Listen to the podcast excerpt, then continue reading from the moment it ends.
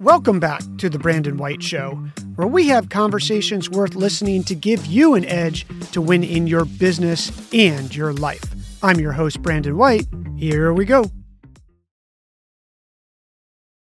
Hello, friends. Welcome to The Edge and welcome to 2022. And we're kicking off this year with an incredible conversation I had with Paul Ratham, who is the founder and CEO of Mod Pools a multi-million dollar company that makes swimming pools out of containers, containers like they have on ships.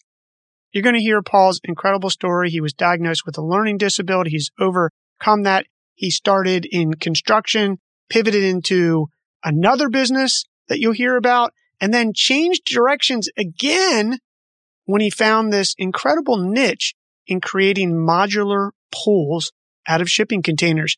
You're going to love this conversation with Paul to start the new year. Here we go. Welcome to the Edge Podcast, your weekly playbook about the inner game of building a successful business, making you a happier, healthier, and richer business owner. And here's your host, Brandon White. Hey, Paul. Hey, Brandon. How are you? Good. How are you doing, man? Good. Thanks for joining today. Yeah, thanks for having me on. I appreciate your intro video. I've never got one of those before. Oh well, that good. was very personal. It's like uh, going to a cru- going on a cruise and they have like your name on a little plaque when you get to their room, and it's like "Welcome, Rathams." Oh man, is that what is that what they do? Yeah, they have like they, they kind of personalize it, and then they put a little snack on there for you when you get on the ship, and it's a little message sometimes from your concierge or whatever they call them, but yeah, that's what I felt like. Felt like a little welcome, uh, welcome mat rolled out. Well, good so man. I, couldn't give you a snack. I have to think about how I can, how I can send a piece of chocolate to somebody the day before. Yeah, I would appreciate that. That'd be nice. That'd be yeah. another, that'd be another level. it, it, would be, right? That in the request box. It'd be a whole nother level. Well, hey man, you guys are a cool company and I actually would love to get one of these. I was trying to figure out how I was going to put it in my backyard, but because I built a studio, which I'm coming to you from and took up some room, but you came up with this concept of building pools out of containers, which I want to talk about, but I was wondering how you got to this place. Did you, how long have you been doing this? Oh, that's a good question. I mean, I sat on the idea for, gosh, about a year and a half. Like I built my first prototype and then just sort of sat on it. And part of that time was R and D. And I think that was like 2015, somewhere in there. And what were you doing? Um, before, but I'm not what, totally sure. What were you doing before 2015? So I was modifying shipping containers for more commercial applications and industrial applications. So I was already in the business since like 2004 or five. And I started out contracting for another container company, um, doing their modifications. And then I broke out on my own and started doing my own work for my own customers and uh, sort of underestimated how easy that would be. I think when what, you work what, for somebody what, else. Is, yeah. What does that mean? Well, I think the arrangement we had was actually at the time, maybe most agreements are like this, but you, you feel like sometimes you're getting the short end of the stick when you're somewhat partnered. Like I was contracting, so I had my own company. They were in the container business, so they were selling containers. And then when someone wanted a door, window, office, fire training facility, whatever it was, they would contract that part out to me and they'd say, Hey, can you quote this job sort of thing? And then we had some set rates. So basically they fed me and I just had a team of guys and we worked. So I think I underestimated how I just, maybe it's the Israelites with manna from heaven. Manna starts tasting a little sour after a while, you know, it's like it's free. It just keeps coming. And I was making good money at the time. And I think I just sort of underestimated that jump from being completely on my own, providing my own work, quoting my own jobs, facilitating the financing for all these projects, all the things you take for granted in that kind of situation. So when I went on my own, it was kind of an eye opener and it was really difficult. You know, I think my third customer in stiffed me for like 60 grand. There was just, it was a, it was a, a bundle of miscalculations and, and uh, mistakes, I think, really. So that's kind of how I got started in the container business. wasn't an easy go. So where were you before containers or had you always been in the container business? No. So I kind of grew up doing construction at some level because, you know, I was a fit kid and a big guy. And that's just sort of what you gravitate to in my end of the world here. It's just like you want to make money over the summer. You work construction. So I just did construction jobs of all kinds, which was just heavy lifting and brute force. So I kind of grew up doing that. My dad was a pastor at a church and we lived a pretty simple life with not a lot of money. And so you just work really hard and buy your own car and fix your own car and all those sort of kind of like grow up poor kind of things you do. And then so I kind of had my lawn cutting was maybe like most teenage boys, kind of their first business. You push the lawnmower down the block and solicit your services. You get a couple old ladies that are nice and a few that feel bad for you and let you cut the grass that doesn't need to be cut, that kind of stuff. So I did that for a while and, and, um, I learned the kind of the value of a dollar doing that. You know, I'd go, I'd go cut a lawn and then there was these ice cream bars that I really liked at the corner store and I'd get 10 bucks for mowing a lawn. And then the, the ice cream bar was three bucks. They were these really premium mint ones that were so good. And I just remember like parting with three of my $10 was really kind of an eye opener. I was like, Oh man, that's, this isn't, I don't want to spend money. Uh, this is not good. It doesn't feel good. You know, I got this ice cream bar, but then I had to give up some of my profits and you start kind of, so that's kind of how I started was, and then I got into selling fruit on the side of the road. These are all summer jobs, mind you. And, um, buying fruit from the farmers and then sitting with an umbrella, a beat up umbrella beside getting my brother to drive me and, in flogging fruit on the side of the road and corn and stuff. And did you make money? Um, so I kind of, actually, there was some yeah, there were some days I'd make like two to 400 bucks cash. So I felt like that was pretty good at, at 15 and 16 years old. That wasn't that bad gig. I always had a goal ahead of me and I don't think I'm unique in that, but there was this motorbike this guy had in his front yard. Um, so it kind of tells you the quality of the motorbike, but it was sitting in his front yard for a long time and I just kept eyeing it up. Every time I'd go to the gym, I'd eye this motorbike up and it had the shiny, it was a Honda 750 Nighthawk and it had these like silver bits on the side and it just was so cool. And I could just grease lightning. I could just envision myself getting my motorcycle license, riding up to the high school and all the girls cheering. And it would just be like euphoric to have this motorbike. So I had this kind of, you know, I knocked on his door and I, I asked him, you know, Hey man, are you selling that bike? And he kind of looked down at me like, you're going to buy it. I could, he didn't say that, but I could tell he was thinking that. And he's like, yeah, it's going to be eight, 800 bucks. And I was like, holy smokes, where am I going to come up with 800 bucks? And so that's when I had this idea of selling fruit. I'd heard of somebody else that did it to raise money for a missions trip. And they're like, Oh, it's easy money, man.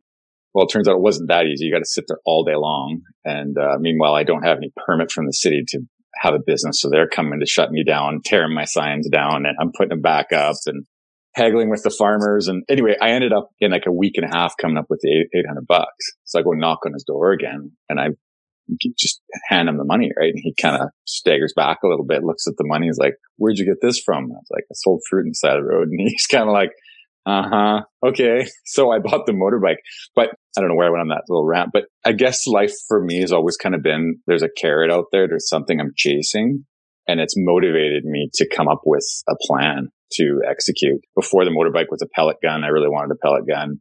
So I just, you know, and I, I, see my kids going through that now. We try to culture that same, we try to skip the silver spoon and, and try to instill in our kids the, there's this passion and desire that comes from wanting something and having to work for it.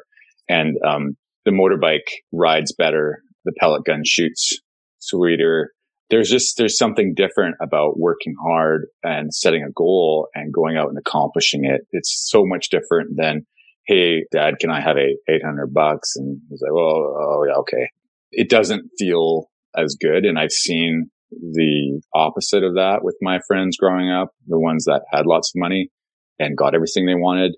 So I'm thankful for that path, but that's kind of, you know, to prelude my story. That's kind of how I grew up. If you wanted something, you went and earned it and you figured out a way and there wasn't a whole lot of coaching and help. It's like, well, um, you know, go figure it out kind of thing. And so, so that's kind of how that, that path started of being in business. And then I kind of just got wise to business. I'm like, Hey, this is cool. You can just come up with something and people are going to, people pay you money. You know, it's like, you know, and then I learned um, all about inventory too, because I get stuck with a couple flats of strawberries at the end of the day and they're not good the next day when you're sitting out in the sun and it's like super hot out, 100 degrees. So I, the next few people that came, I flogged those flats of strawberries, whether they wanted them or not, they were buying the whole flat. Right. And I just, you know, if I was selling, I'd sell them for five, ten bucks a flat. I didn't care because I knew that was all money sitting there and it would be gone the next day. So those kind of lessons, I, I'm sure you can get an education elsewhere with the same results, but I don't know if it's quite as effective. But uh, those are the sort of the things that carried me through to having my own business. So I'm kind of being long winded, but you asked me what, what came before containers, a bunch of stuff like that. As a grown up, as I started, I got married at, how old was I? My 23 or four or something, got married. I had a motorbike that I had paid for Ironically, wasn't the same motorbike, another one. And my wife had a car that she had paid for and that we sold both those assets to, to find money for a down payment for a house. And buying a house was more expensive than building a house. So we decided to build a house because it was cheaper. And we built our first house, made a bunch of mistakes, but we ended up making like $130,000 clear. And in Canada, there's no capital gains tax if it's your own house. You don't have to pay tax. So you can just, you can build a house, sell it with, you know, as long as it's after a year, you've got to own it a year. And then you can keep all that money tax free. So it's really advantageous. So we figured that loophole out and I was like, holy smokes, 130 grand, you know, never seen so much money in our life. And then I just got on a real estate buying spree. So before that, I was renovating, building, buying, flogging real estate of all kinds. I'd buy pre-built condos. I was scrappy and, and much to the start of my story. I just kind of continued that frugal build, buy, sell kind of thing until I kind of got this phone call out of the phone book. That's how old the story is, unfortunately. but this company, this container company called me and said, Hey, can you frame a shipping container? And, um, true to my story before, I just said yes to kind of everything. You know, can you build a bathroom? Yeah. I don't know how to plumb, but I'll figure it out. Right. So it was like, yeah, for sure. I'll show up. Let's try it. And, and that started this relationship with that company. So you were flipping real estate. I mean, and in the United States, I think it's uh, up to five hundred thousand dollars tax free if you flip it into a new piece of real estate. You know, pay capital gains, and you can play that game for a while. Was there a reason that you stopped? And the reason I'm asking, Paul, is because you hear people get into real estate, and you hear how good the money is, and, and technically the money is really good. I know we used to have rental properties and leverage. When you leverage money, the return is incredible, right? As long as the market keeps mm-hmm. going up. But why'd you exit that if it was, or was it not as profitable long term for you? Yeah. I mean, that's a good question. Timing is everything, as they say, and ignorance is bliss. And, and I had a combination of the two. I just had really good timing. And in life, I've had really good timing. Meeting my wife was really good timing. I came in at the right time to marry that beauty. But everything in my life, I've had what they would, some people would call good luck. Um, I think you work for luck. You got to put yourself in a position to be lucky, I think. But real estate for me was just really good timing. I, I think other people could have lost everything. Like at one point, I had my original $15,000 deposit down from that motorbike and that car. And I had well over a million dollars of real estate. And that was like five different properties at the time all leverage one after the other. So it was a, it was a, tumbling deck of cards waiting to happen there. But what, it, what we were really trying for, my wife and I, the family farm is where my wife had her uh, horseback riding business. And we aspired to buy that property. It was at that time. So it was like 2006. It was appraised for about $750,000 and we arranged, we negotiated with her parents back and forth to buy it for about a million dollars. Just a lot of circumstances there, other kids involved in that sort of thing. And that's just what we had to pay for it. So, but we needed a quarter million dollars down payment to buy that property. So again, go back to the uh, motorbike. It was like, how do we get a quarter million bucks? Like, I don't know how we're going to get a quarter million bucks. So we just kept, as we started in real estate, that oppor- that that opportunity came available to buy that property and we, we approached them. They kind of laughed at us like, where are you guys going to get the money? We're a couple of young 20 year olds, right? And, you know, we just sort of took that as an, on as a challenge. And so we started exiting all of our real estate and to the point where we sold our last property literally days before we were going to close on the farm. and then went into the notary to do the deal. And we were actually $18,000 short. We didn't tell her parents that, but we didn't have enough money to buy the property. Um, we were just blind faith going for it. So we kind of were all in there. Turns out if you in Canada, if you buy real estate that's a farm from your parents, you don't have to pay property purchase tax, which ended up being about $17,000 in change. So we actually ended up emptying a few couches with quarters and we ended up just having enough money to buy that. So we had did, did a complete exit. I think actually at that time we had one condo, which was rented out long term that we couldn't sell. But other than that, we'd exited everything. So if you look at the timing, 2006, 2007, we start exiting all that stuff. We had one condo that we sold the beginning of 2010. And then that condo dropped by $30,000 the next month and we sold it for a $20,000 profit. So timing was just, and we, we sold that to build a barn for a riding stable on the farm. So timing just worked out perfectly. So there wasn't, you know, I'd like to say I was super smart and I saw it all coming and I planned this path out. It was nothing like that. And then we just didn't have the means to get back into real estate. We were in one big farm that cost us a million bucks and you know, we weren't going to take any risks and lose that farm. We weren't going to leverage against it and start playing that game again because it was just, this was the family farm that we're going to live on for forever. So, and then we started um, Mod Pro containers almost simultaneously. So we needed about 130 grand to start that business. Well, turns out we needed more like $500,000 to start the business. 130 well, wasn't nearly enough. Why do you need all that money to start the business? It was kind of a capital heavy start because the land that we found to manufacture on, it's really tricky to find uh, industrial land at all, even to rent. But we found some land that we had to build the infrastructure on the land. So all of our shops came out of pocket, all of our equipment. We couldn't really get any business loans because we were pretty leveraged at the time. The farm kind of took up all of our buying power. And um, we didn't, we looked at taking on partners, but at that time, any partner that wanted to come in wanted a high percentage and basically wanted to give us a high percentage loan with equity in the business, which just, I never believed in that. I've always felt like partnerships are ships that haven't sunk yet. Um, I feel like marriage is hard enough, let alone being in business with somebody. I just never saw it work in my life. I just saw businesses fail all the time because of partners. So we just went the hard way again on that one. I didn't take wages for a couple years. Super scrappy, going to auctions, buying equipment. We were running off of a generator for way too long. I just, you know, there's a, there's a series of sob stories there of just starting out with not enough money. And, but yeah, that's, that's why it took so much money. It, it would have been nice to have a bunch of money at the time or a couple hundred thousand at least, or half a million would have been even better and the capital we needed at the time, a lot of our contracts were net 90 or net 120, hopefully net 60. Some of them were, but we had to carry that money. And, uh, so if you can compound the money you need to carry your contracts with building your infrastructure, that that's where all the money was needed. So where did you see in your life that businesses failed because of partnerships? Well, I first saw it in, in the, in church growing up. I don't know if you've uh, been to church or grew up going to church. But I did. I grew up going to church on Sundays at a Lutheran, baptized Catholic, went to a Lutheran church on Sundays, and then went to an Episcopal elementary school. Wow. I went to church on Wednesdays. I've had a sampling of many different religions. Then I went to high school that was independent, that had everybody, uh, had everybody. I mean, every religion every religion, every race. It was, it was a boys school, high school, but eclectic place. So I, I feel like I've gotten a good education in um, religion. So that's a long answer to yes, I've been to church on Sunday.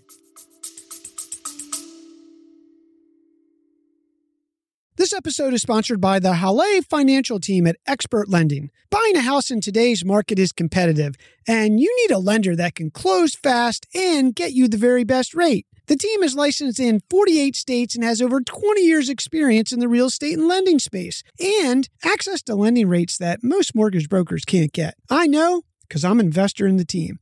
If you need a mortgage or know someone that does, call or text Kara at 571 271 9086 and talk to a real human who will give you the customer service you deserve. Again, call or text Kara at 571 271 9086. Now back to the show. Okay, perfect. And you'll understand that churches are complicated.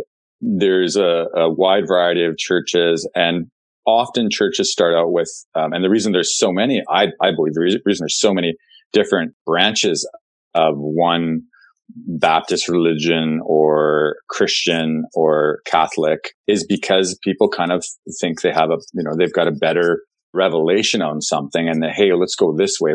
We're going to start our own church. We're going to do things the way we want to do it because we don't agree with these guys. And that's usually how it kind of goes, right?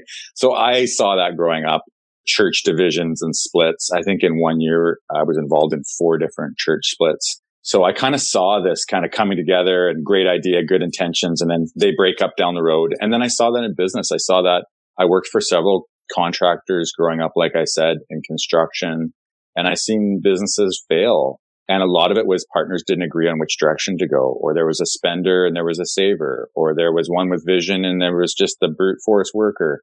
So I kind of saw that enough to, to know that that wasn't for me. And I'm pretty opinionated and type A personality. And I just never thought it was going to work for me. So that's kind of the reason why I think partnerships are ships that haven't sunk yet. Now, so far in life, when I look back at friends and family, I see the evidence to that as well. And I personally feel if you can make it on your own at any cost, try to do that because the path forward, although the start is going to be harder, the path forward is going to mean that you're in the driver's seat.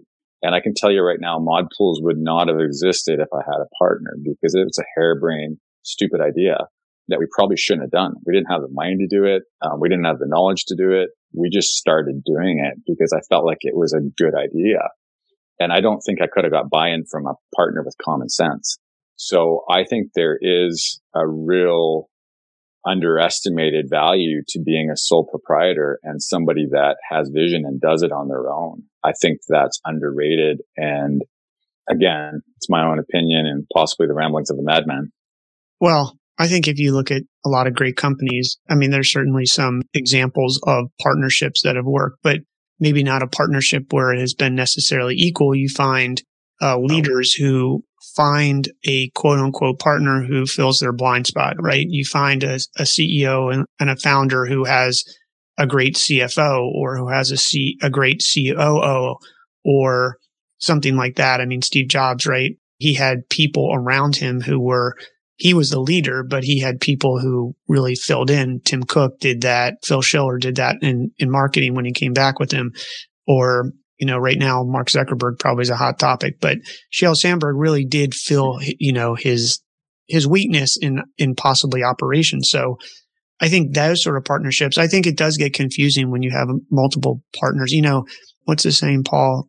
There's a story about when it was uh, maybe Lindbergh or somebody crossed the Atlantic and, and landed in Europe and a kid ran into the newsroom and told this famous reporter, like, he landed, he made it, yada, yada. And the reporter really wasn't excited. He's like, well, that's cool. Get back to me when he does it in a partnership or does it by committee. Because the point is, it's really hard to get consensus by ruling by committee. And I think that's what you mean by partnership. Yeah, I think you're definitely right. And I think there's aspects of my business that definitely would have been better off. My weak points would have been, uh, would have been nice to have somebody. Listen, it's a lonely road by yourself it's not the easy way to go. The easier way is to take on a partner, take on debt. But I think it applies a whole bunch of pressure. And I think, you know, to your point and maybe to contrast it is I wonder if, you know, I think Steve Jobs was subject to this. That vision is often stifled by a committee or by a partner. And you hope you have a good partner. And I've seen it work. I mean, I've seen some partnerships that I go, there's no way though that could have worked out without that partner. That was, but I think oftentimes you can hire a great partner. You can hire the people you need. You don't have to give up a, vo- a seat at the chair or a, a voting seat and equity. I think you can, you can have a vision. You can hire for that vision and you can get great committed people. I think it comes down to you can rewarding them like a partner and being generous with with your people. I think you can get that same buy-in. So anyway, those are those are some reasons that I believe in. I think those are important important points, and for sure. I, I like what you said. And I think maybe I, I was trying to say it, but didn't do well. But you articulated it better, which is hire a partner. You can hire a partner and you can compensate them that they make enough money that they feel like they're being compensated for that partnership, but you can still retain control. And I'm not a big advocate necessarily of raising money all the time. I think that raising money can actually, and I've had it happen in one of my companies. You think the problem is money because you mm-hmm. think money always fixes the problem. But a lot of the time, money isn't the problem. And if you get money, it covers up problems. I actually worked in a big mm-hmm. company for not super long, about a year and a half, maybe that long before I left and went to venture capital. But at America Online, you know, we were making so much money back in early 2000. We were printing money. I mean, printing money and it covered up a lot of our weaknesses and mistakes. And at the end of the day, you're riding high and then this thing called broadband comes along and you don't own the pipe to the house and now you're renting it and now your economics just got foiled, which you could have planned for. I only use that as an example to say that money doesn't always fix the problem, but there is a time for money, right? But in the early days, I think it, it can hamper your creativity. Yeah, I definitely agree with that. That's a big point that I um, see as well is the baby bird's got to break out of the shell. And I think if the baby bird doesn't go through the process of breaking through the shell, it doesn't gain strength and, and earn that, that right to be outside the shell. And a lot of businesses, people have these great ideas. They go uh, fundraising right away. And I think you're totally right. It stifles the scrappiness and the the hard decisions they become just too easy to make well let's try this you know we've got 5 million bucks in the bank doesn't really, you know, like they're not as critical. Whereas it's like you look at that bank account and go, how am I going to make payroll this week? Are we going to buy this thing or are we, you know, going to fix this old thing? Like that's the decisions that we always had to make, which was being lean and mean and scrappy. And it gets you through the hard times. We, I've seen in Mod Pro that turned into Mod Pools, we had all these business cycles, which a lot of them weren't in our control, which is economics of oil and gas. We were involved in that industry, whether we liked it or not. A lot of our products were going to oil and gas and that's a very up and down industry and it was it's been down for a long time. And mod pools came out of that dip in oil and gas that still hasn't got back. It looks like it might be climbing back now but we had to get scrappy and we had to come up with another idea. We had to we realized i think if we had a bunch of money at the time we would have just trudged through and and ignored the signs but when you're lean and mean, I think you're more sensitive to market moves and shifts and you're hungry, right? And if I was sitting back and there's many times along the way that I could have taken on investors and, and fundraised, got some venture capital money and, and honestly raised millions of dollars. And I wonder if that would have hurt me along the way. Yeah. Well, let's go back to this good idea that you had. And you said that you believed that it was a good idea and a partner might not have believed it. And I'm interested in that because as an entrepreneur or business owner, you really have to believe in something. My, I think, uh, what is my quote? You have to believe you can do the thing that you're actually not sure you can do.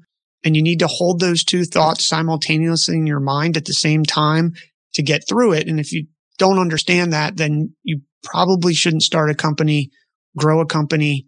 You should go work for a company because it, that you, you have to be able, in my opinion, you know, haven't done it in a while, haven't done it for a while, hold that thought simultaneously in your mind. So you had this idea to make pools out of containers. Why did you believe that that was such a good idea? Ah, oh, it's a good question. You know, I started saying this early on, and this actually, this saying came from a telecommunication company in our area called TELUS. And their slogan was the future is friendly.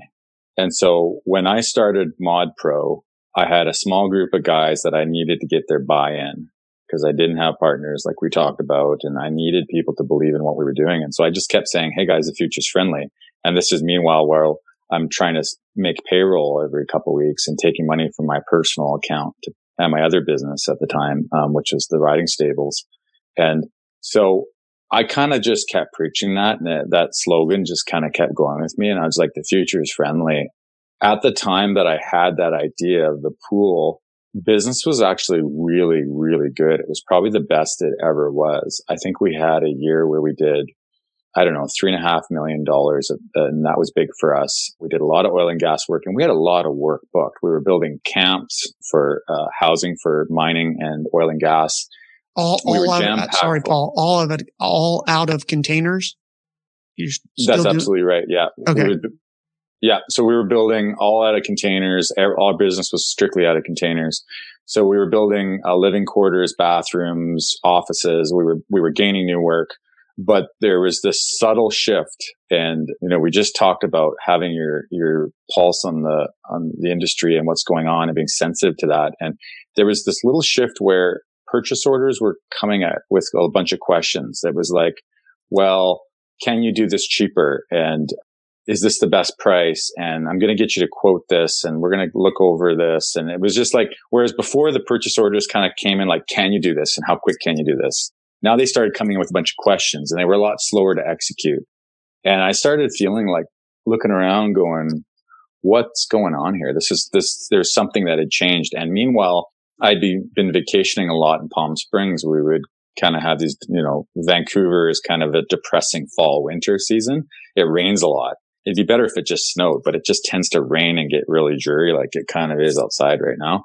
But we ended up going to Palm Springs, my wife and I and our kids. And, and the box that we always checked with Airbnb was the, the place had to have a pool. And we didn't care if it was cold outside. It just had to have a pool because we wanted to be in the pool. Because to us, a vacation always included a pool. And I didn't really know that. I wasn't conscious of the pool thing necessarily at that time. But after our like third or fourth trip that winter to Palm Springs and spending a bunch of money, like whether we like it or not, these trips cost like 10 grand. By the time you rent a house, you rent a car, you know how it is. Like if you're being completely honest with yourself and your checkbook at the end of a trip, you know, your intentions of having a $5,000 vacation often turn a lot higher than that. So here we go. Like, you know, what is that? 30, 40 grand we spent that. And, and I think it was our last trip of the year there that I was kind of like, this is kind of crazy. Like we're spending a bunch of money. We're making good money in the company. Like I was finally, my hard work had paid off. I was making good money and there was money to, to, to burn, so to speak. But I was looking at this pool and I was going like, we got to get a pool. Like this is all, if we had a pool at home, we wouldn't be here. We'd be at our home, turn the heat up on our pool. And so then I started designing. I was like, man, I could build one of these out of a container. Like I'm in the container business. I could totally do this. And so again, this belief in self, this confidence that I had, you know, having a bunch of wins along the way. And I just thought, man, I can do this. So I sketched up a pool on a napkin and it's, it's funny because that same design today is our best selling pool still to date. I'm not sure why, but it would just, I just, which one I is that? All, so that's our eight by 20 foot mod pool with a spa, spa seating. So it's a convertible pool. It turns into a, a hot tub and has a pool section too. So it has a re- removable divider wall. But anyway, so that's kind of where that idea came from. And then what our business model was at the time was it was business to business. And so we were relying on other companies selling our product or using our product or finding a need for it. And we weren't in control of marketing. So we had to rely on the time of these oil and gas companies needing our product and being, being willing to spend the capex on them. So that kind of felt vulnerable going into this season of like, I can tell the weather's changing, so to speak, in business. I know that I've got to come up with a product that I can sell directly to a, a consumer. I knew that at the time. I knew I needed a product that I could directly sell because we were kind of feast or famine and we do layoffs and hire and layoffs and hire as these big contracts kind of came, came through. So that's kind of where the mod pool idea kind of came. There was some, there was a lot of pressure to kind of do something new and different. At the same time, I, I had a design for a house that I was going to start building in the island of Kauai. I felt like there was a great opportunity to start modular housing on the on Hawaiian Islands because of uh, the cost of construction there and the length of construction was a big problem because when the surf's up, you can't get no contractors; they're all gone to the to the beach, right? So I felt like there was an opportunity. So I went, and at the same time, I traveled there. Um, I found a lot to buy, put an offer in. We were within a few thousand dollars. It didn't work out. My wife had no good feelings about the project. So that's when I really pulled the pin because so far in life, if we don't agree on something, we don't do it. And that served us really well. I'd say she's my not so silent partner. So if we talk about partners, I think I've actually probably had one along the way to be, to be completely straight with you. She's the one that I really bounce stuff and, and she's, and she's not an easy yes. which, you know, is that Simon Cowell factor, right? We're all looking for approval from somebody who's not the easy yes or the big attaboy because it means more, right? So she was kind of like not feeling it. And, and so then I kind of went, we had built the prototype of the pool and, and that's when we started leaning towards that direction. So these pools, I was actually reading and looking at your website and studying this whole thing because a, pool these days, at least in the United States, probably cost a minimum of 50 grand. And this isn't, this isn't some, I don't even know if it's 20 feet. I, I don't know all the pool specifications, but it's certainly not a big pool. And I've just heard the number 50. I've, I've known people who spend 150,000 by the time you put the whole damn thing in and put all the stuff around it and you do all the piping and all this other stuff. And it depends obviously on where you live. If you live in California, maybe a different price because they do it more versus the East Coast of the United States where it freezes and you got to worry about six other things uh, with pipes and this, that, and the other. This thing looks like you just it just del- you dig a hole or you put it above ground. It delivers. You fill it with water and you're ready to go. Is that basically the idea? Yeah, that was that was the the hope and the dream for this product was that we can make it really simple and self-contained, which the pool industry is brick and mortar and um, literally brick and mortar. So it's a very cumbersome process and it takes a long time. And our product is plug and play ready. So if you've got, you've basically gas and electrical are the two connections. So you could be swimming same day if you had your electrical set up and your gas and your contractors there.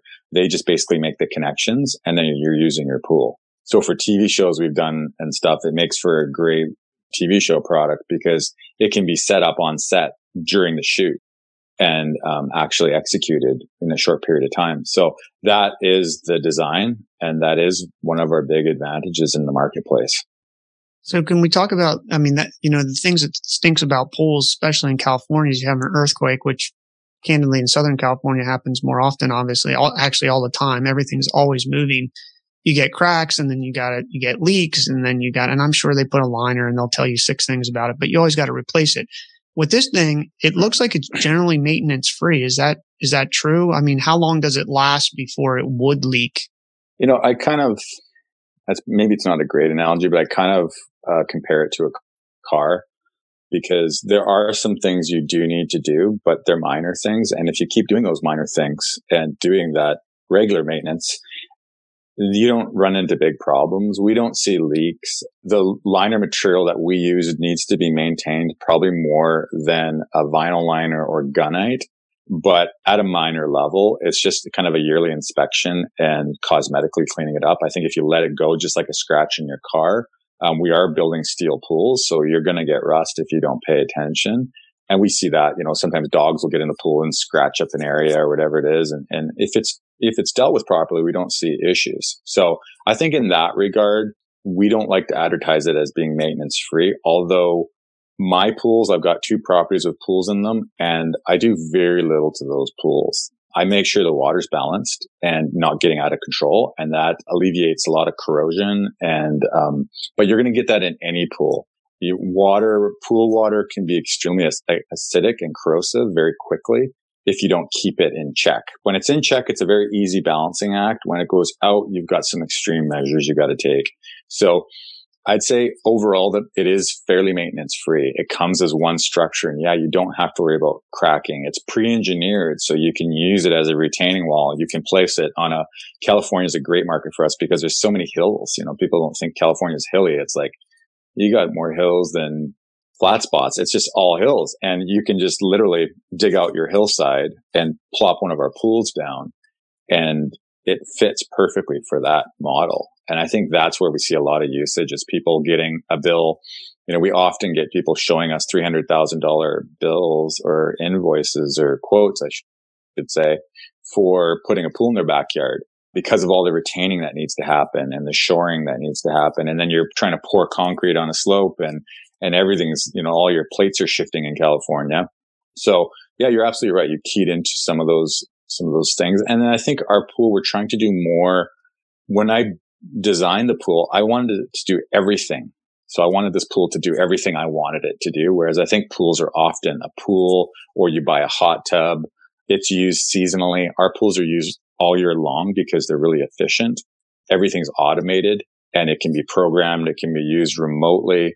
So we really just tried to design something that fit people's lifestyle. We don't have deep ends, although you can order a pool deeper. We see very little of that because how, how deep is it? I was lifestyle to, depth. Yeah. How, how deep is it? Yeah. So our standard pool is four foot eight inches of water depth. So if you think of that basically as an adult, you're, you know, chest level drinks out of the water, um, waiting around. Kids are, can kind of sit on the spa end and, and, rest, or they can swim in the, in the common area.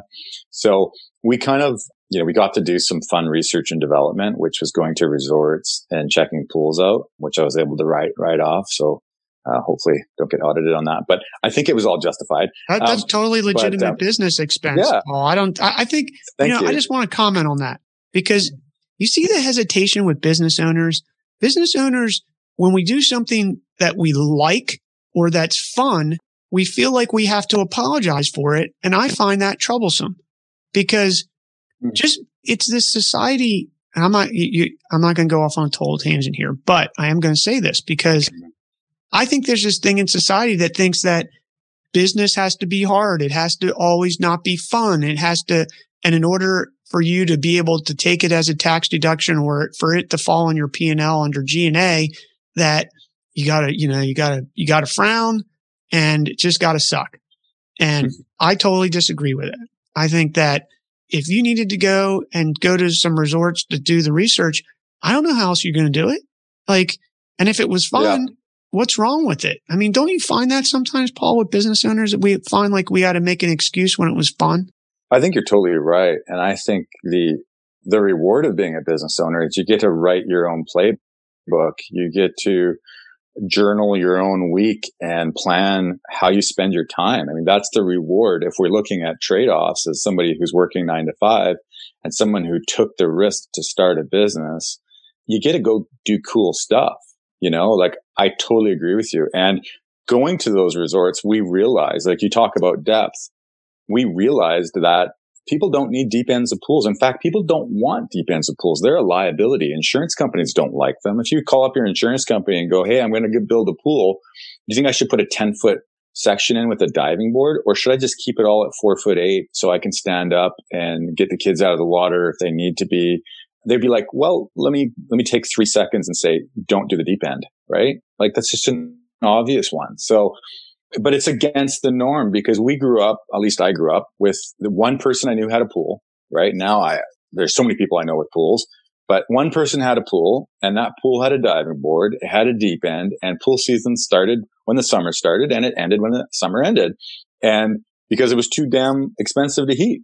And, and we spent all of our time on the shallow end of the pool. So again, being in control of my own destiny, I got to, to build my own pool the way I wanted it to be. I was my own customer, right? So I got to write my pool off for my own house because it's a research vessel and completely right to do that, as you're saying. But uh, we got to experience this pool the way I wanted a pool to be, which is uh, I wanted it to be uh, that depth. And people are like, Oh, you got to make it deeper. You'll never sell me that depth. And it's like, well, come try the pool out. And then of course we'd have friends over and they'd be like, Oh, this is awesome. It's like, yeah, it's awesome because it's the way a pool should be. you know, we're, we're here to hang out in the pool. We're not here to, to work on our diving techniques and join the Olympics. Like that's a whole nother program, right?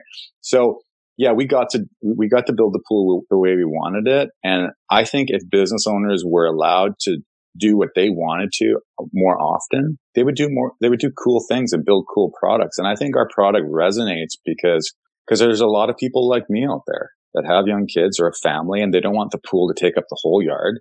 You don't want to be the Joneses with the pool. You want to have a pool, a trampoline, maybe a putting green back there. You, you want to have some diversity. And I think our society right now loves diversity. We love a combination of things. I'd like to go golfing in the morning. Maybe I'll go fishing in the afternoon with the kids.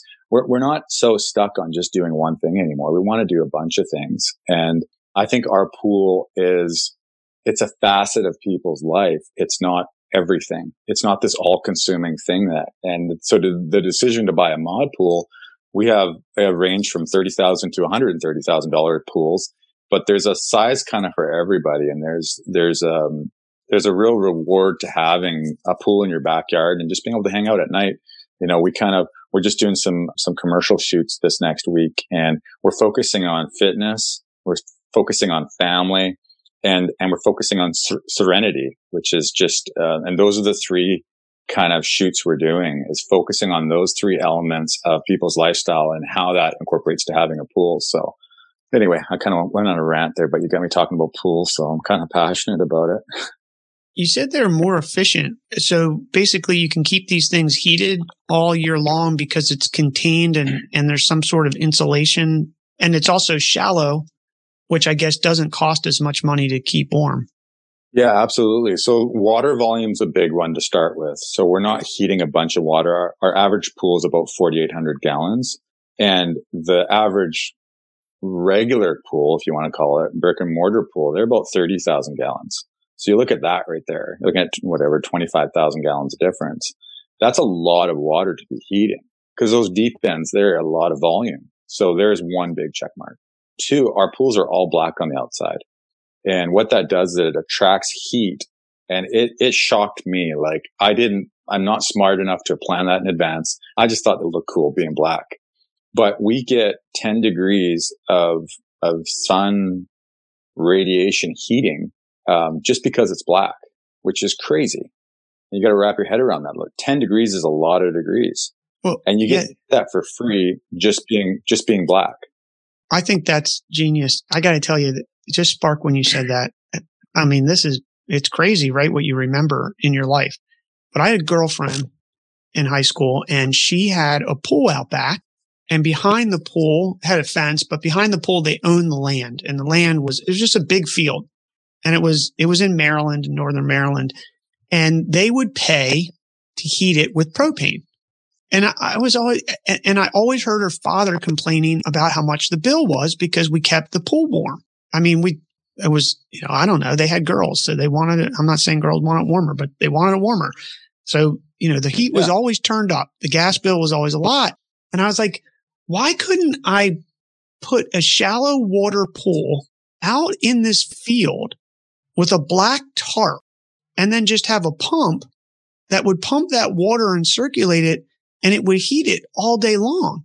I mean, because that shallow pool on black, like you're saying, would heat up the water gets super hot. I mean, any shallow water on a black bottom gets hot. And now you have actually not solar like energy, but you would have warm water. So anyway, that's an aside. Probably somebody will pick that idea off. I, have I've had it for two decades. I, I, think it would work because like you're saying, yeah. and we, we actually wear the whole clothing thing as an aside, I think is really important. Like when I used to go fishing all the time in the winter, I would wear black because you don't think it makes a difference. But to your point, I don't want to say that I was 10 degrees warmer some of those days, but three or four degrees warmer makes a difference. So I think that's a, that's a huge thing. So with your pools, it's mm. the volume, it's the black top, which I mean, 10 degrees is a lot. Yeah. So we have the black surround. So all the walls are black. So anything that's facing, depending on how you install it, generally there's one wall facing not buried or not below a deck. So that's going to radiate heat. And then our covers, we always um, recommend a dark colored cover. So either black or charcoal. And those covers will heat the pool from the top down as well. So you have these compounding factors that even in the cold Canadian winters here, it's still using the sunlight to its advantage. So that's a big factor for us. Um, the other one is we go with a, a, large gas heater. So we go with a 400,000 BTU heater for most all of our pools. Now, again, that's a, enough of a heater to heat a 30,000 gallon pool. But what we wanted, again, part of what my wish list was, was to have a pool on demand. So I don't want to heat this thing all the time. I want to heat it when I want it heated and I want it to get there quick. I want a big V8 engine. I want to hit the gas pedal. I want to get there real fast. So, you know, when, when I proposed this idea and I asked people in the pool industry, they just said, well, you don't need that. And they pushed me on this 125,000 BTU heater. And I ripped that thing out in a couple weeks and threw it in the garbage. I hated it. It was so slow and it made a bunch of noise and it just didn't go anywhere. It was the Prius, you know, it's like, come on, man, this thing's too slow. So I put the biggest heater I could. They're like, Oh, you don't need that. You're wasting your money. That's probably one of the best things we did because now you can sit in your house and go, Hey, I'm going to use the pool this afternoon, turn the heat on And within, it's going to climb, I think on a cold day, it's going to climb 10 degrees an hour. So, you know, just imagine you're, you're at 85 degrees in, in a couple hours and you're swimming. So it takes the need to have your pool running all the time off. And sure, you're going to burn a bunch of gas to get to, get to that speed, but you're, you're way, you're way more efficient because intentions aside, we, are you're going to use your pool less than you think you're going to use it. That's not a good sales pitch, but reality is, is we're all so busy. We got all these things in our life, right? We're full of stuff. We can go fishing. We can go golfing. We can go take our kids, I don't know, ice skating. Like there's all these things we can do. And so having your pool just sit there heating on its own for no reason, I thought was really inefficient. So having that app, having it controlled, putting it on a schedule, using it when you want to use it, people find that they don't nearly use as much as they want to, good intentions aside, and that saves them a lot on, on cost. So that was another big factor. And I think that plays into the agility of our pools because it's lower water volume. It's on an app. Um, we're using an efficient heater. That combination really plays into cost savings overall.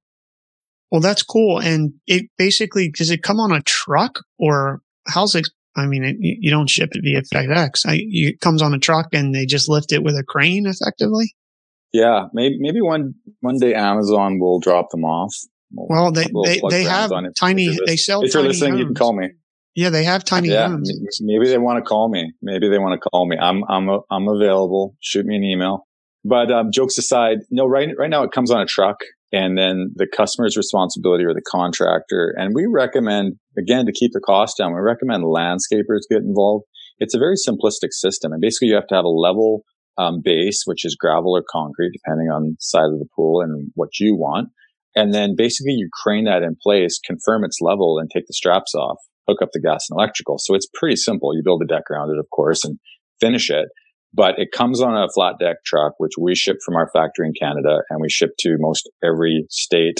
Well, we do ship to every state and then all of Canada from our factory here in Abbotsford. And then basically there's a crane or a forklift on site waiting. The, the truck pulls up, they offload it, the truck drives down the road and away you go. So that's how simple it can be. Yeah, well, that's really cool. And you have them in a whole bunch of sizes and configurations. I saw. I mean, someone could easily put a lap pool in their backyard with the length. I think you have a 40 footer, don't you? Yeah, absolutely. Actually, we're building a, a 50 foot pool right now. Um, we've got, we just broke into the commercial swim school industry. So we have our first two pools being b- built for commercial swim schools, which is an industry that's starving for some innovation and cost savings. I could bore you with the details of that, but it, basically in a nutshell, they are forced to use community pools because the cost of putting a regular pool in is so expensive for what they need as a commercial pool. So it took us a year with a really dedicated swim school out of o- Ohio, but we've got uh, the state approval to build their pools to code out of our shipping containers. And we're really excited to break into that market because it allows them to now rent a warehouse, put these pools in and take and take and grow and build their business because they're really restricted to how many students they could have based on availability. Oh, that's really cool. How are you doing sales now? You sounds like you're going B2C mostly. How do people find you? Are you marketing on your website or I mean, how, how do people find you? Yeah, that's a good question. Um, we do a variety of marketing. We try not to get stuck in one one avenue, um, but we do find Facebook is a big one for us. Instagram is also really good for us. We don't find much success with Google ads. I don't know if that ship sailed for other people too, but it just doesn't seem like the cost trade off is there. And then the other one for us is, is we try to do a few TV shows a year uh, try to get involved with HGTV or a net- network and something they're doing. And we try to, I think people respond to brands that they've seen a few times and they build, uh, you can build trust like that. So, you know, we do marketing campaigns, clicks, paid ads, that kind of stuff. But our product has, we've had a really great start with our product. We got to work with Nike, Disney, HGTV, um, bunch of really cool brands that really elevated us immediately. Like it gave us cre- credibility early on and it was free essentially. I mean, there was some trade offs, of course, but and we got to do like an American Ninja Warriors pool in Las Vegas for their final a couple years ago. Just really cool opportunities like that. And I think consumers, again, if I look in the mirror, I'm looking at our audience. So it, it's, it's been kind of cool. Like I built the pool I wanted to for myself and the marketing. I just look in the mirror and go, what would I want to see and how would I respond best to, to marketing? And I think often, I mean, we have the luxury of doing that. I think if I was, you know, selling other lifestyle products, I think it would be different. But this one, I'm who I'm marketing to business owner, somebody who's got kids, young family. So in that way, it's kind of been a natural fit. And I think oftentimes the businesses that we should be in are ones that are natural fits for us and things that we love because we're going to put in the, the long hours. We're going to spend the late nights. We're going to be committed to the cause. And it's a, it's a natural thing. I'm sort of phasing my way out of being the face of the business because I think it's restricting. So it's, it's kind of humbling, but I've got to kind of get out of the way of where it started. I was on Instagram shooting videos myself all the time with a dirty shirt and running around the shops and traveling around the country. And so we are trying to grow up as a brand a little bit to be less of that lifestyle brand and more of going concern, I guess, or more of a corporate feel. So we're, we're doing things a little different now because we're growing to that capex or that capital where we're, we're needing to just be a little bit of a different brand, but you can't forget the secret sauce that got you there. And I think we all have our own secret sauce, the things that we're great at and the things that make our businesses great. And I don't ever want to lose sight of that. Um, we are who we are. We're, we're real. We try to be humble. We try to be generous and we try to have integrity. You know, you talked about, you know, in our pre-interview, one of the notes that came through was what are three things that forget how you worded it, but that are really integral to your business. And I think those are the three things that I would highlight on, which is I think that that people can sense that. And, and in today's marketing and today's age, I think we really have to be real. I think people are looking for authenticity and I believe in my brand. I live my brand.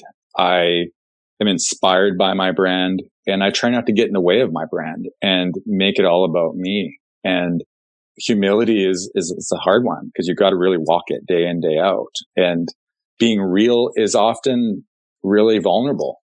But I think people want to see that. Cause again, what do I want to see? When I look in the mirror, who do I want to buy a product from? I want to buy a product from a company that I believe in. And so, and that, and that has integrity and that does some good. That's generous. You know, I think we often overlook how you start is how you finish. And if you start off being a generous company, giving to your community, you know, letting people be right when they're wrong is often part of being generous as a brand. So I think generosity, you know, being real, being humble and having integrity is what you do when no one's looking. What you do when you know you can get away with not doing the right thing. I try to teach my kids when we're cutting up the cake, take the smallest piece, give the biggest piece to your friend or to, you know, save it for the next person. And those are the little things that add up to the big decisions in, in business that make you a moral company with integrity or an immoral company with lack of integrity. So I don't know. I kind of went on a rant there and I think I might have stole your thunder on your question. Sorry about that. You didn't steal my thunder. You're running the show, man, making my life easy. I just, you, I, am grateful you, you watched the video and knew it was coming. They're HPTs, high percentage tips. So there you go, listeners. Paul already dropped them on you. I didn't even get to tee it up. Best guest I've had ever yeah, I, to, do that. Well, I, I, I appreciate your podcast. I've been listening to it. I'm a real I want to say I'm a sucker for, for good podcasts about business, but I just kind of gorge on good business podcasts that come from a real place and talk to real people. I've been successful in this business, but I could have easily been unsuccessful in everyone's eyes. And I think we measure success in a lot of different ways. We often measure success by how many houses someone owns or how much money they have, what kind of car they drive. I think I could, you know, there's many different paths. This one got me here to a multi-million dollar company with a lot of runway and a lot of potential. That didn't have to be the case. I started off, I missed the part where I was a truck driver for a few years. At one point, I had four different jobs in one year after I was married. So there's a lot of different paths that I could have got to, but this one got me here and I'm really thankful for that. And I just don't want to be somebody who I'm not because I'm successful and because my business makes a, you know, makes, makes a bunch of money. Yeah. I think that's the hardest thing, but you know, you seem like you're grounded and, and you got a great business. It's a really cool product. I actually seen your ads on Facebook. I don't know how you're targeting, and I didn't click on them because I know it costs money to do that. So I didn't Thank want to spend money that didn't need to be spent. But I assume you're doing some sort of lead mm-hmm. magnet or something, right? Like, hey, what's the five things you should look at when you buy a pool or something like that on that? Yeah, uh, absolutely. Yeah. I mean, we, we've got a really great marketing guy too. He's, he's invested heavily in the company. He does a great job. And, and you're, you're exactly who we want to sell a pool to. So clearly so the marketing's working. The algorithm. Well, I was like, uh, and when I heard about you, I was like, am I going to talk to this guy who's got this mod pools thing? So I've seen this damn thing all over. And, and it wasn't like I've seen it just in the last days that whatever was monitoring me on my phone. I mean, I, have seen it for months and, um, can't remember exactly it, but that, that's the point about marketing, right? Is, is that I just want to say that it sounds familiar and then I'm going to dive in, no pun intended. So yeah. you've done a great job. And, and listen, man, I take, really appreciate you taking time out of your day from selling and building mod pools to join us today and share your story. Yeah, Brandon, I've really enjoyed chatting with you and, and, uh, thanks for letting me talk.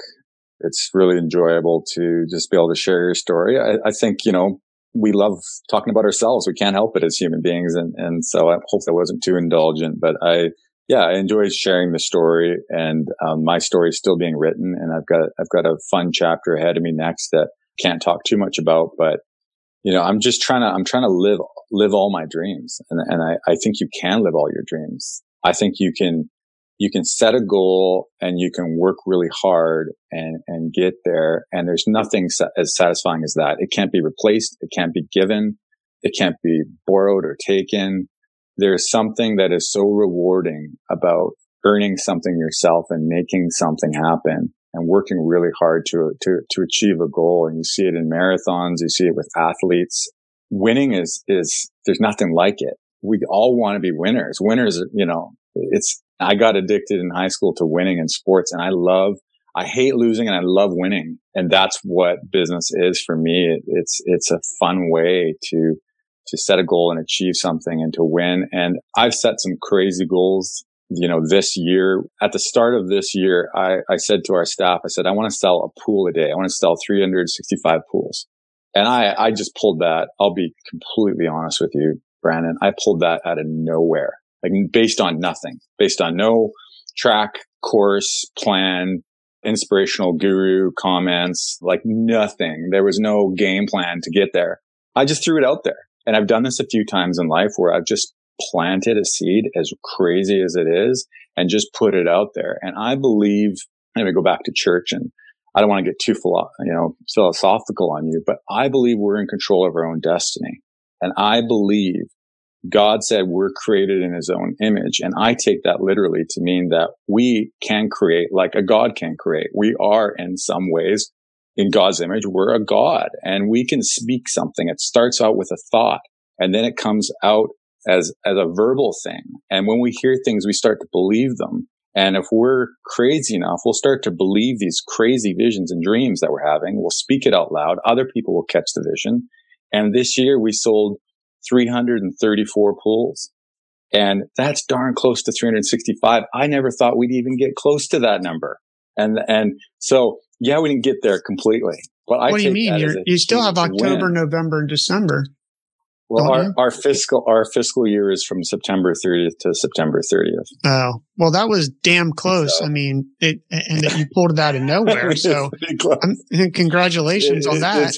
Yeah, thanks, man. And it was just one of those things that we just and then we worked real hard to get there. But my point is, is like you know, don't be afraid to to dream a bit and to come up with some crazy inspirational goals and, and shoot for them. And uh, I'm sure if I talked to you long enough, you would tell me some open your book of, of dreams because you seem like a driven, passionate person. And, and I think we all have that in us. And I would, I'm, I love to see people open their ability to create and dream and innovate and open open their mind up a bit and and speak something crazy into the universe because we start attracting like things. We start things start happening around us when we're on a course. And I've got to I've got to poop rainbows every day in my company. I'm the guy at the top. You know, I usually say it a different way, but I'll keep it PG.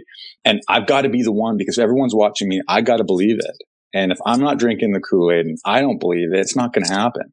And so I think, you know, I think people often just need to step out and face a little bit and say something a bit crazy and have a dream. And maybe that dream is to be a pilot or maybe that dream is to start a coffee shop and whatever that dream is. If you're living your dream, you are going to be fulfilled, passionate, full of joy. The, the, the bad times aren't going to seem so bad and the good times are going to seem better than ever. So anyway, I'll, I think that's a, I'll digress. I think that's here. awesome. I mean, I'm, I'm thinking to myself, what would the Paul who was standing on the side of the road selling fruit back then think if you told him that the bigger Paul, older Paul was going to be building mod pools and killing it? Yeah, I don't, you know, I thought about that. I saw some old pictures the other day and I thought, man, I know there's a lot of struggles I had as a kid. I had learning disabilities and I failed school miserably and all these kind of things. I could bore you with these stories, but yeah, I wish I could go back to that, that guy and that insecure kid that was chubby and just be like, Hey man, things are going to work out. You know, what you've got is drive and passion and hone into that.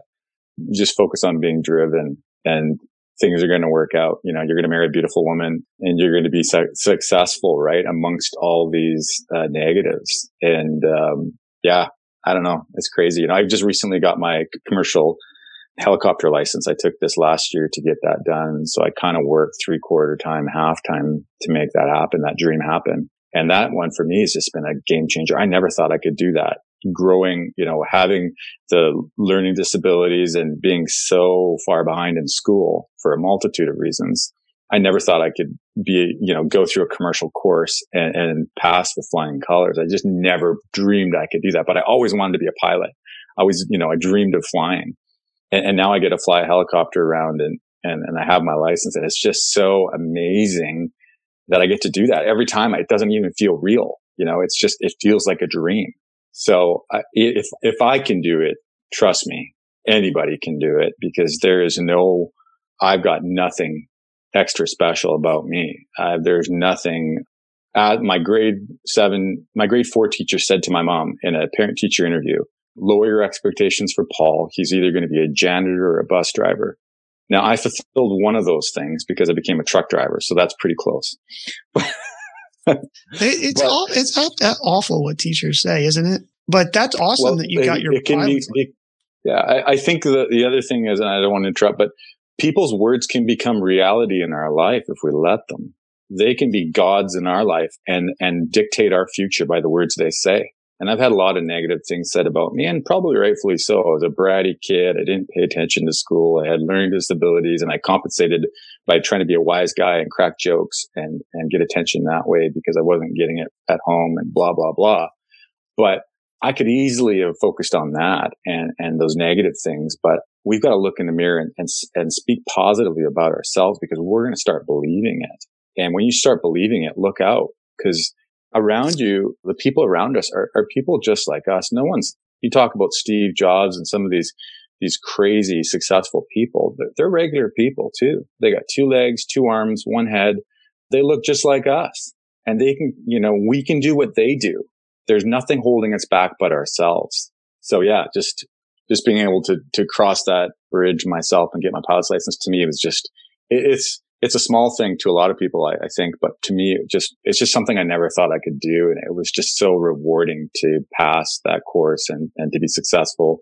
Yeah. Anyway. Yeah, flying a helicopter is hard. It sounds like an R twenty two or forty four is in your future.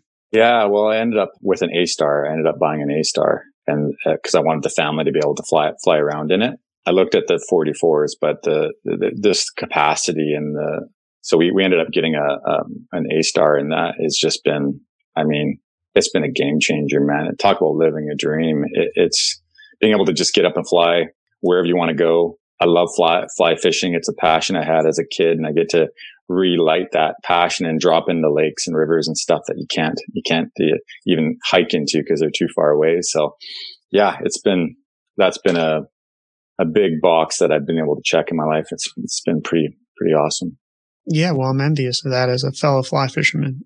You know, that's why I originally got into fly myself was the was to fly the Chesapeake Bay in the winter when the water was clear, so I could see all the holes, and I started flying them all float plane. And um, no yeah, yeah, I uh, I flew an amphib that my friend had, and uh, I loved them all seven. It was slow. It was a dog, but we flew the entire coast some days from Virginia Beach all the way up to the um, base that I forget where they launch rockets and stuff out of, but it's a it's a base and can't fly past there. But we would fly that thing at like five feet. I saw shipwrecks from you know the 1800s that people just you just don't get to see because you got to drive and walk and do all that sort of stuff. But in the way of fishing, yeah, I would fly around in the winter and then I'd mark the holes. And then, you know, when the, the Chesapeake Bay gets the water has algae and stuff in the summer and I knew where the holes were. And that's how I originally got into flying. And like you said, like being able to fly somewhere, we used to go to lunch and you probably do it in the helicopter, like, Hey, let's go to this place and have lunch, right? And you just fly yeah. there and you yeah. have lunch at the FBO or whatever the, the airport is. So that, that's really cool. All I'll say is make sure you get instrument rated if you're not, because I just worry about that. Uh, I know how important that is. Hmm. Yeah. Well, I, I, I did the commercial course because I wanted a higher level of of education, and I'm glad. And it was a hundred hour re- requirement here, and uh, I'm just so glad I was able to do that because that really prepared me. I felt very prepared by the time I was done that course. But yeah, IFR, um, night night rating, stuff like that. Those are on the on the list of uh, of the things to, to get done as well. Well, it sounds like you you alluded to earlier that you got some other things in the works that you're not willing to talk about yet. So it sounds like we need to have you back on, and it's either going to be mod pools, mount houses, or mod something that you're going to uh, build to expand, right? yeah, absolutely. Well, the last one was mod a- aviation, so that's been uh, registered business now, so that one's done. but uh, yeah, I've got some I've got some exciting things in the works, and um, I just want to keep being passionate and keep keep dreaming and uh, yeah. Well, we'll have you back on in a few months when you're able to uh, when you're ready to talk about what this new thing is.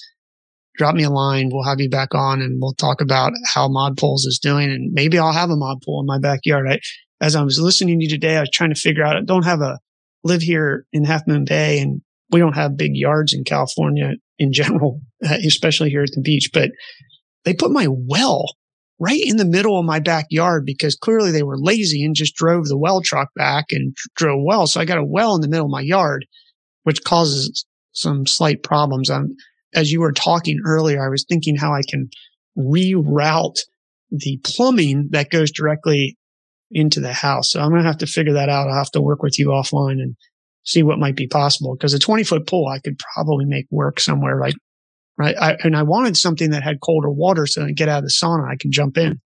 So I, I got to yeah. figure it out. Well, happy to help. And if you're ever in the area, happy to take you fishing. Yeah. Well, I'm going to um, take you up on that for sure. I think we're going to do a podcast tour. I'm, I'm building a hot rod Jeep, which was my original CJ7, 1984 CJ7. And, um, I had it rebuilt into a hot rod or almost rebuilt and we're going to do a podcast tour across the country. So I'm going to drive up there and and uh, see you on the on the way somehow. Oh, I'd love to. Yeah, I'll take you up anytime. Just uh, say the word. I've got some great fishing holes here. So, and I'm exploring. So, um, yeah, right. Yeah, on. and uh, maybe I'll I'll have to fly over your backyard, uh, justify that. Maybe write that off. Hey, come on into Half Moon Bay on a clear day. That's all I'm going to say to you. we got fog, but listen, Listen, Paul, thanks a lot for taking time out of your day yeah. today. It's been fun talking to you, and I can't wait to to talk again. Yeah, absolutely. Thanks, Brandon. It's been a pleasure. Appreciate it. Bye, everyone. Thanks for being generous with your time and joining us for this episode of The Edge. Before you go, a quick question. Are you the type of person who wants to get 100% out of your time, talent, and ideas? If so, you'll love our monthly Edge newsletter. It's a monthly playbook about the inner game of building a successful business.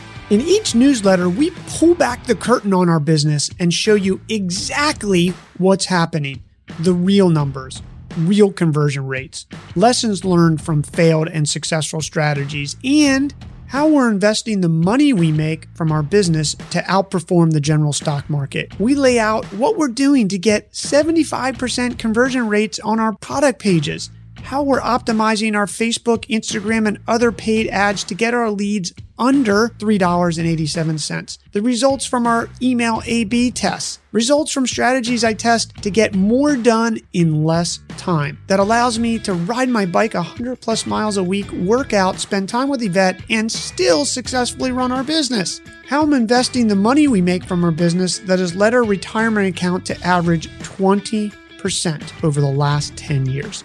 The exact stocks, ETFs, cryptocurrencies, and other investments we're buying each and every month, and tons of other actionable information. Imagine the time and money you'll save by having this holy grail of business intelligence. You can take all of it, apply it to your life as an entrepreneur to avoid costly mistakes, and be happier, healthier, and richer. As a fellow entrepreneur who's aiming for nothing short of success, you owe it to yourself to subscribe. Check out the special offer with bonuses for you as a listener at edgenewsletter.com. Again, that's E D G E newsletter.com.